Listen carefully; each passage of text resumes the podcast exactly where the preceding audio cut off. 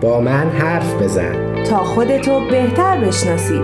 ما شنونده شما هستیم. چالش هاتونو به ما بگید. پس با من حرف بزن.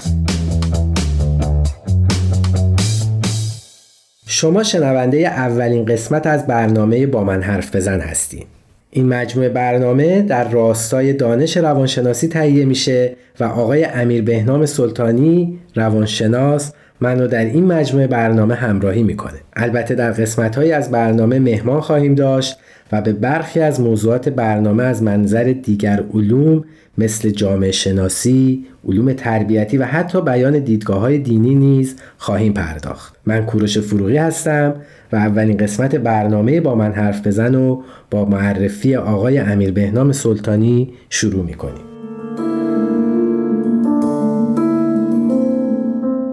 از ادب و احترام خدمت همه شنوندگان عزیز من امیر بهنام سلطانی هستم روانشناس داره کارشناسی روانشناسی عمومی کارشناسی ارشد روانشناسی شخصیت و دانشجو دکترای روانشناسی سلامت. خیلی خوشحالم از فرصتی که در اختیارم قرار گذاشته شده. امیدوارم بتونیم برنامه مفید و سازنده ای رو به شما شنوندگان عزیز ارائه بدیم. منم خوشحالم که قراره با شما این مجموعه برنامه رو پیش ببرم و مثل شما امیدوارم بتونیم برنامه های مفید و سازنده ای ارائه بدیم. با هم دیگه مشورت کردیم و تصمیم گرفتیم برنامه رو با موضوع تربیت کودکان شروع کنیم. شاید بد نباشه برای شنونده هم بگیم که چرا به این نتیجه رسیدیم. ببینید روانشناسی حوزه خب وسیعی داره. یعنی شما می‌تونید راجع به زوج شروع بکنیم راجع به اختلالات شروع بکنیم ارتباطات دوران جنینی. دیگه همه چی دیگه آره. از بعد و تولد تا پیری می‌تونیم میشه آره. راجعش صحبت کرد. ولی چون دغدغه امروز دنیا بیشتر حول محور کودک و تربیت فرزند هست و اینکه خب شخصیت انسان ها بیشترش قبل از سن حالا نوجوانی که همون کودک کودکی باشه شکل می‌گیره. به خاطر همین واجب دونستیم که از این مرحله شروع بکنیم و یک کمک زیادی هم به والدین کرده باشیم که تو این زمینه حداقل بتونن راهکاری اگه بخوان در قبال بچه هاشون اون کار رو انجام بدن و ارائه بدن. و بعضی روانشناس ها و متخصصین و علوم رفتاری هم معتقدن که تا قبل از سن 4 5 سالگی 80 85 درصد از شخصیت انسان شکل می‌گیره. بله خب یه سری روانشناس این اعتقاد رو دارن. البته خیلی نمیشه پای علمی رو این قضیه گذاشت ولی خب بیشتر شخصیت تا قبل از همون کودکی که مثلا میشه سن 12 13 14 سال معمولا قبل از نوجوانی. نوجوانی. شکل می‌گیره. و خب از همه مهمتر می‌دونیم که اگه می‌خوایم دنیای بهتری از امروز داشته باشیم مسلما باید کودکان از هر لحاظ سلامتتر هم از لحاظ فیزیکی هم از لحاظ روانی سلامتتری و تحویل جامعه بدیم. خب در حیطه تربیت کودک شما تصمیم گرفتین که با موضوع فرزند پروری شروع بکنیم.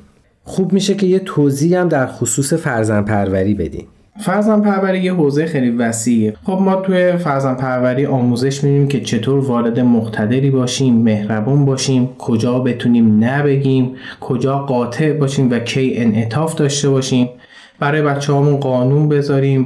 با اصول تشویق و تنبیه آشنا بشیم و فرزندمون رو در جهت عزت نفس بیشتر و اعتماد به نفس بیشتر پرورش بدیم. الان می‌خوای اینو بگیم که تمیشه تربیت فرزند تو این مواردی که تو گفتی بسته میشه و خلاصه میشه؟ بله و شادم از این کلی تر. مرسی. خب ما می‌دونیم که خانواده اولی محیطیه که کودک تحت تاثیر اون قرار می‌گیره و در واقع بیشترین تاثیر رو روی شکلگیری پایه شخصیتی یک کودک داره. پس لازمه که ما به عنوان والدین بچه ها بدیم چه سبک رفتاری رو با بچه هامون انجام بدیم که بتونیم بچه های سالم تری داشته باشیم در آینده.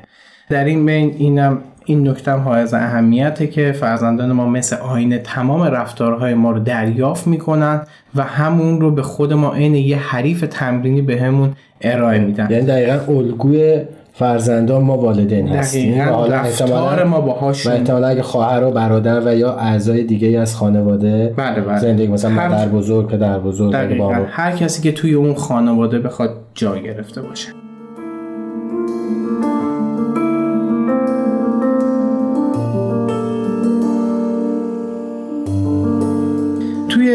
سبک فرزند پروری ما سبک های مختلفی داریم ولی حالت کلیش سه تا سبک بیشتر نیستش. یعنی میشه سبک فرزند پروری سختگیرانه سبک فرزند پروری سهلگیرانه یا آسانگیر و سبک فرزند پروری مقتدرانه.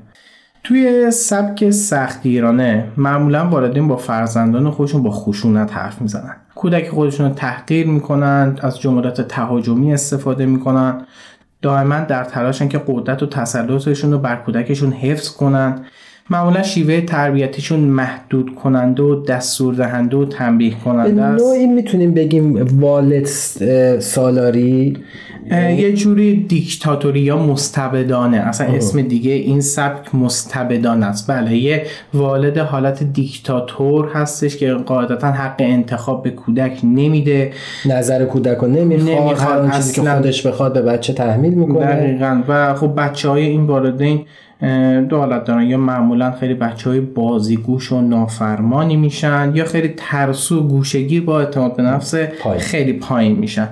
و در آینده هم معمولا خیلی احساس حقارت می‌کنن. یعنی مدام دنبال اینن که کی داره تحقیرشون می‌کنه. لابد این با این حرف داره منو تحقیر می‌کنه. چرا؟ چون احساس حقارت توشون از بین نرفته. و همش احتمالا همین آدم هایی میشن که نگاه می‌کنن چطوری قضاوت میشن براشون مهمه که دیگران چی میگن چطور قضاوتشون می‌کنن دقیق راجع به سختگیرانه خب قطعا دوروبرتون احتمالا خیلی از شنونده دیدن که این سبک تربیتی چه شکلیه و فکر می‌کنم نیاز به مثال خیلی زیاد نباشه و قاعدتا همینا رو که بله، گفته الان که میگی- میان بله. کسایی توی ذهن آدم که آدم آره، احتمالا تحت تاثیر همچین تربیتی قرار- امروز این شخصیت. دقیقا هستش نوع دوم سبک فرزند پروری سبک سهلگیران است. والدین سبک سهلگیرانه معمولا اجازه هر کاری به فرزندانشون میدن. محدودیت زیادی هم ندارن. نه اینکه بخوان مثلا خواستار آزادی بچه هاشون باشن. نه. اینا اصلا نمی‌تونن به بچه هاشون به خواسته هاشون نبگن. یعنی یه ترس خیلی زیاد از قرقر کردن بچه ها یا جیغ بچه ها باعث میشه که اونا هر آزادی که بچه ها بخوان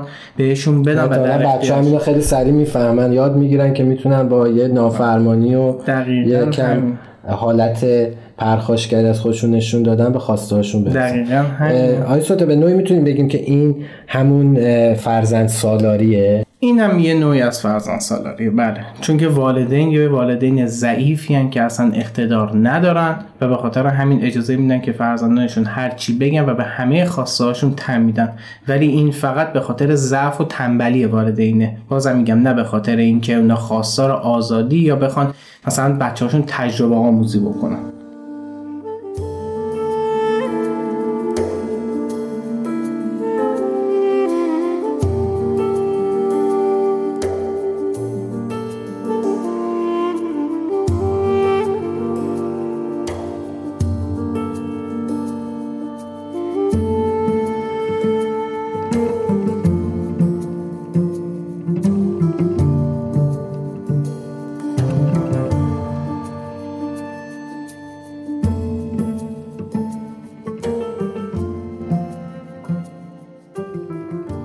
به نوع این دو سبکی که شما الان گفتین سختگیرانه و سهلگیرانه از تعریفش هم معلومه که پسندیده نیست دیگه. یعنی جوری قطب مردوده. دو قطب مخالف همن که هر دو ناپسند هستن. اما بحث امروز ما راجع به سبک فرزند پروری مقتدران است. ببخشید هفته قطع کنم خب این مقتدرانه کلمه مقتدرانه دقیقا مثل اون سبک اولی که گفتی نیست یعنی اون حالت دیکتاتوری رو میاره به ذهن آدم یا همون سختگیرانه رو میاره والد مقتدر. همون والد دیکتاتور نمی‌تونه باشه؟ نه دقیقا این چیزی هستش که انگار مقتدر توی فرهنگ لغات ما یکم بد جا افتاده. نه مقتدر دقیقا مستبد و دیکتاتور نیستش. چون که توی سبک مقتدرانه والد همیشه به یه سبک و به یه شکل عمل می‌کنه. ولی خب والد مقتدر می‌دونه که روش کنترلی که داره روی بچهش اعمال می‌کنه اون توضیح راجع به اون کنترل رو به بچه میده. یعنی چی؟ یعنی مثلا توی سختگیرانه اگه بچه اگه مادر به بچه بگه اصلا این کار رو انجام نده یا حق نداره به این چیزی دست بزنی توضیح نمیده که چرا نباید این کارو. بکنی. ولی توی سبک مقتدرانه والد دلیل میاره که چرا بهت میگن به این دست نزنی یا اینجا نری. و حالا بیشتر بهتون توضیح میدم که چی جوری این کارو باید در واقع. منطق نگفتنم میگه. دقیقا توضیح میده. راجع به هر کاری که انجام میده با بچه توضیح میده که چرا این کار داره انجام میده. اه، والد مقتدر معمولا مثبت و گرم صمیمی واضح حرف می‌زنه واضح عمل می‌کنه. در کنار این قانون رو دقیق رعایت می‌کنه اما مدام به فرزندشون عشق میورزه. این خیلی مهمه. شما نظرت ها قانون یعنی چه قانونی؟ ببینید این قانون گذاشتن یه بحث خیلی مفصله که حتما توی حالا چند جلسه دیگه بهش می‌پردازیم که اصلا قانون گذاشتن چه شکلیه و چجوری باید انجام بشه. ما اصلا می‌خوام توی این چند جلسه یاد بگیریم چجوری می‌تونیم اون والد مقتدر یا اون والد سالم باشیم. پس تک تک این چیزایی که دارم میگم حتما راجبش یه توضیح مفصل مرسی. خواهیم داد در آینده. بله اه، همونجور که قانون رعایت می‌کنن اما مدام به فرزندشون هم عشق میورزن. کودکان این سبک فرزند پروری معمولا اعتماد به نفس بالایی دارن اعتماد اجتماعی خوبی با همسالاشون دارن و حتی موفقیت تحصیلی بالاتری دارن نسبت به همسالاشون خب این نمونه ای که احتمالا آدم موفقی که ما تو جامعه می‌بینیم بله، بله، خب. حاصل تربیت این مدل تربیت دقیقا هست همینه. ببین یه, یه مسئله رو بگم راجع به این موضوع. بعضی اوقات یه سری والدین میان میگن که نه مثلا ما این شکلی تربیت شدیم که بابامون خیلی سختگیر بود مامانمون خیلی سختگیر بود ولی ما الان خوب بار اومدیم یا مشکل نداریم یا فلانی هستش این شکلی خیلی خوب بار اومده. این بعضا موضوع- ممکنه موفق هم بوده دقیقا همینه این موضوع پیش میاد. ما می‌خوایم به صورت کلی و آماری بگیم. یعنی چی؟ یعنی مثلا شما اگه والد مقتدر بالا سر یه فرزند باشه 80 90 درصد مثلا احتمال داره که اون یه شخصیت سالم یا کاراکتر سالم داشته باشه. ولی مثلا توی والد سختگیر یا سهگیر 20 درصد 30 درصد ممکنه اون یه فرزند سالم, باشه. صالحی. می آره میشه که باشه. یعنی میشه یه نفر وارد سختگیری داشته باشه ولی کودک خوبی عذاب در بیاد. اون به شناخت خودش بستگی داره یا تربیت محیط یا تربیت محیط. بعد دقیقا تحول شناخت همون چیزی که توی نوجوانی به بعد شکل می‌گیره. اینم بعدا راجعش صحبت می‌کنیم حتما.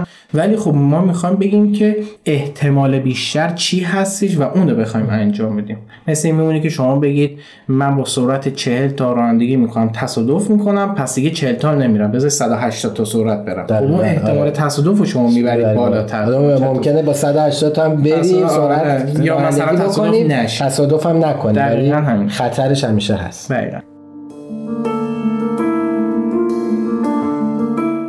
شنوندای عزیز زمان ما برای بخش اول از این قسمت به پایان رسید میریم و دوباره برمیگردیم تا به راهکارهای اینکه چطور می‌تونیم والدینی مقتدر باشیم بپردازیم.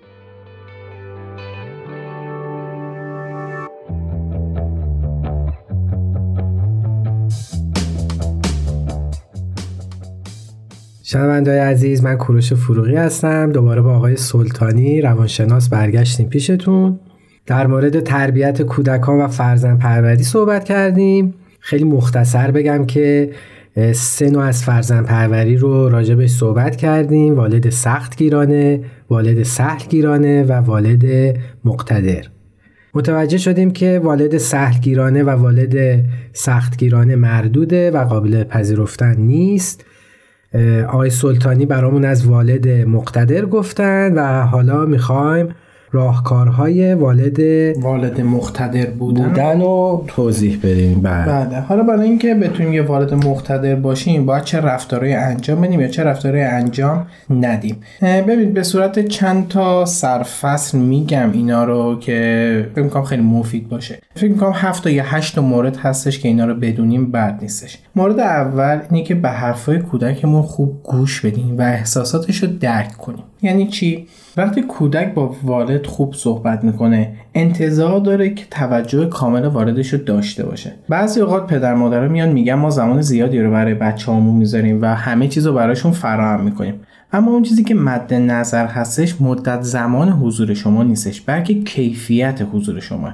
وقتی وانمود می‌کنیم داریم توجه می‌کنیم اما حواسمون جای دیگه است. مثلا داریم آشپزی می‌کنیم یا داریم تلویزیون می‌بینیم یا مثلا ظرف در میشوریم واقع داریم ادای توجه کردن یعنی. واقعی, واقعی توجه واقعی نمی‌کنیم. دقیقا و کودک توجه ما رو اصلا درک نمی‌کنه و جلب نمی‌کنه. یعنی متوجه میشیم که این توجه ما توجه واقعی دقیقا دریافت نمی‌کنه که والد داره به من توجه می‌کنه.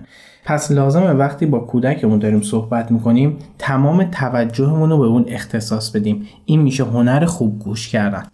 یه وقتایی کودک مثلا از مدرسه میاد از معلم یا دوست شروع می‌کنه به شکایت کردن. معمولا تو سن کودکی شکایت کردن و اغراق کردن توی شکایت خیلی دیده میشه. در این زمان خیلی خوبه که شما توجه کامل رو به کودک داشته باشید و اگه کاری دارید اونو کنار بذارید و با کودکتون صحبت بکنید.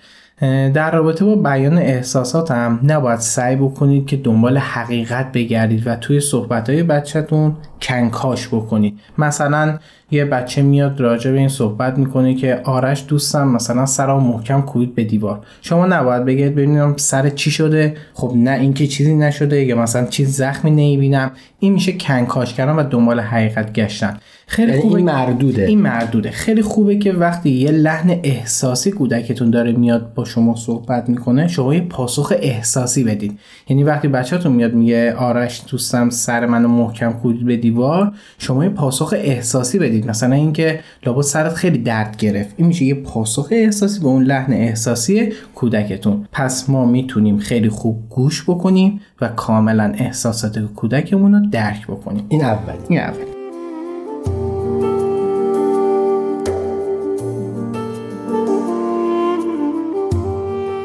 موضوع دوم به کودک خودمون توجه مثبت نشون بدیم. زمانی که کودکمون راجع به یه مسئله صحبت می‌کنه ارتباط چشمی باهاش برقرار بکنیم روبروش بشینیم حتی اگه لازم باشه به اندازه کودکمون خم بشیم و باهاش چهره به چهره صحبت بشه بکنیم دقیقا. و اجازه میدیم کودک حرفش رو کامل بزنه. زمانی که صحبت می‌کنه از کلمه‌ای مثل چه جالب عجیب. مثلا که اینطور از اینا استفاده می‌کنیم به- تایید می‌کنیم حرفاشو باعث میشه کودک اون برون ریزی احساسی رو داشته باشه و راحت بتونه حرفش و احساساتش رو بیان بکنه. بعد از بیان هم خیلی خوبه که یه خلاصه ای از اون اتفاق و اون احساساتی که به کودک گذشته واسش بیان بکنیم. مثلا راجع به همون مثال آرش اون اون مسئله در. واقع بیانی که کودک گفته رو خلاصه می‌کنیم بیان کودک رو خلاصه می‌کنیم به خودش برگردونیم یعنی میگیم که پس تو امروز با آرش یه درگیری پیدا کردی بعدا اون به تو آسیب زد و این تو رو خیلی ناراحت کرده. این میشه یه خلاصه از اون گفتن و بچه می‌فهمه که خب چقدر درک شده و چه توجه گرفته. چه توجه مثبتی بهش نشون داده شده. زمانی که کودک صحبت می‌کنه احساساتش رو اصلا انکار نباید بکنیم. مثلا نباید بگیم خب این که اصلا چیزی نیست. یا تو که چیزی نشده. این یه ذره نرمال توی والدین واقعا زیاد اتفاق میفته که مثلا میگن خب این که چیزی نیست. بچه می‌خوره زمین گریه می‌کنه زانوشو می‌گیره میگن پاشو چیزی نشده. این کار کار درست پسندیده ای نیستش و خیلی خوبه که اون لحظه فقط احساسات کودک اون رو درک بکنیم و انکارش نکنیم. موضوع سوم میشه با کودک خودمون صادق باشیم و احساسات خودمون رو بهش نشون بدیم. یعنی چی؟ یعنی زمانی که ما از دست کودکمون ناراحت یا عصبی هستیم اینو بهش بفهمونیم که ما از دست ناراحت یا عصبانی هستیم. مخفی نکنیم. مخفی نکن. بعضی اوقات والدین اگه بچهشون پافشاری می‌کنه نسبت به این موضوع هی هیچی نمیگن هیچی نمیگن. آرومن یه دفعه منفجر میشن مثلا میگن بس دیگه این کارو تکرار بعد نکن. از چند بار چند بار آره. عصبانیتشون رو فرو خوردن فرو خوردن یه دفعه منفجر میشن. خب این یه کار کاملا هیجانیه. خیلی خوبه که والدین اینو به بچه بگن. همون اول. از همون اول. مثلا اگه بچه داره پافشاری می‌کنه بهش بگن که این رفتارتو تکرار نکن چون داری منو عصبانی می‌کنی. این میشه یه هشدار دادن. یعنی بچه بفهمه که آلارم میدن. آره. یا می‌تونید چند تا تکنیک دیگه استفاده بکنید مثلا اگه بچهتون اعداد و بلده بگید که من الان صبر و تحملم روی شماره هشته. اگه به یک برسه خیلی عصبانی ممکنه بشم. بعد بگید که الان صبر و تحملم روی شماره چهاره. هی دارم اینجوری. نزدیک. آره. یا به بچه کوچیکتر از مثلا وسایل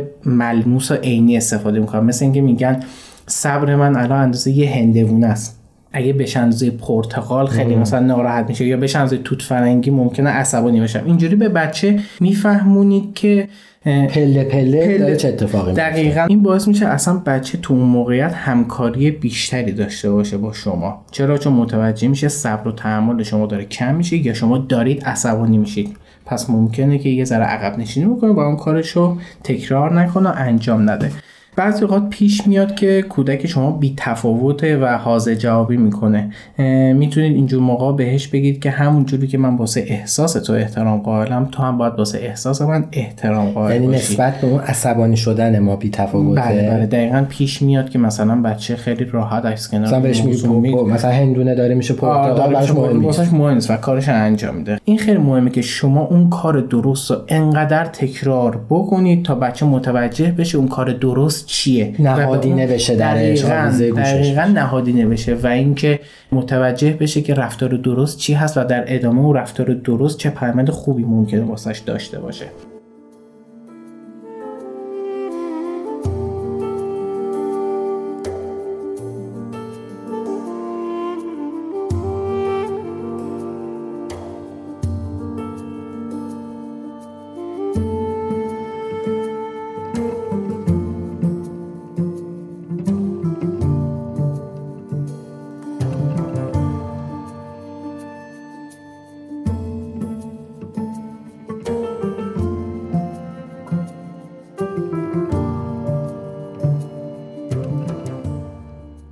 موضوع چهارم اینه که احساسات خودمون رو به کودک توضیح بدیم.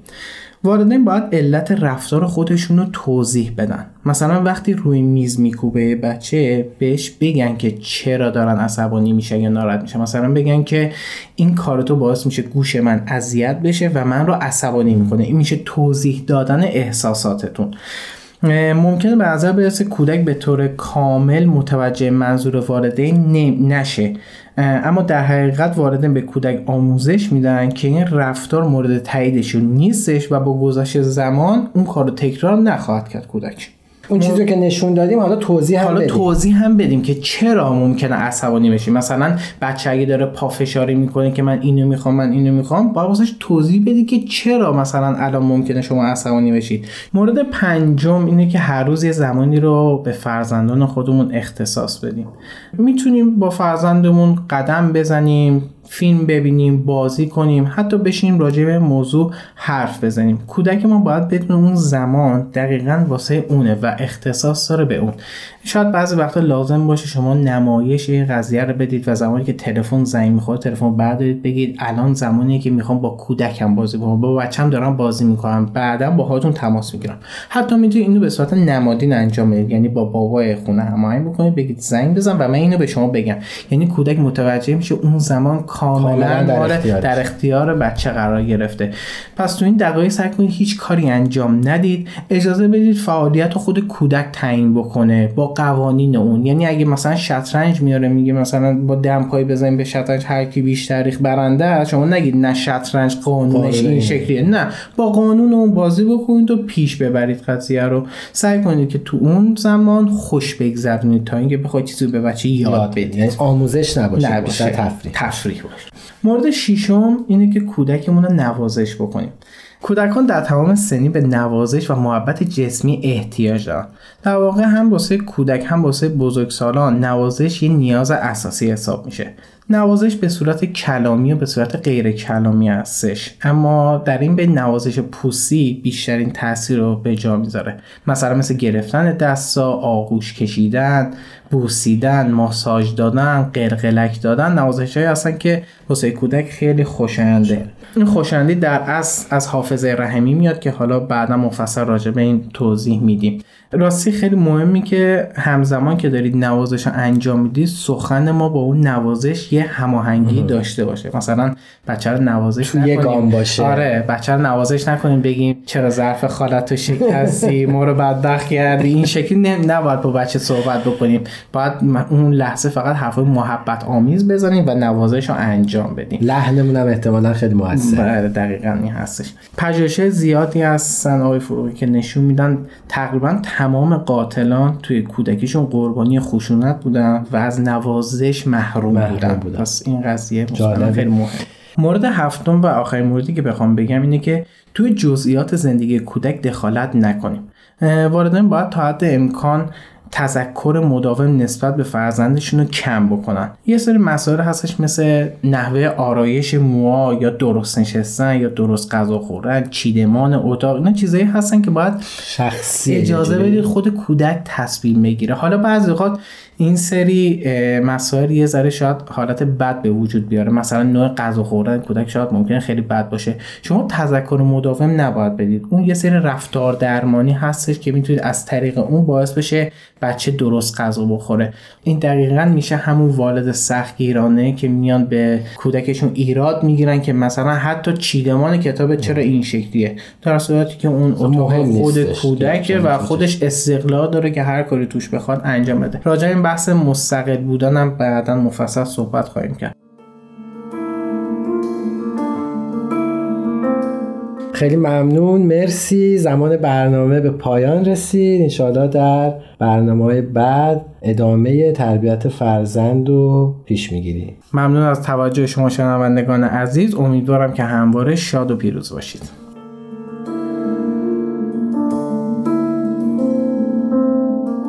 شنونده‌های عزیز امیدوارم مطالب مطرح شده در این قسمت براتون مفید بوده باشه شما هم اگه در خصوص موضوع برنامه یا هر موضوع مرتبط با موضوع برنامه سوال و چالشی داشتین می‌تونین از طریق واتساپ شبکه Persian BMS به شماره 201 240 560 2414 با ما در میون بذارین و مطمئن باشین در قسمت از برنامه به موضوع شما پرداخته خواهد شد.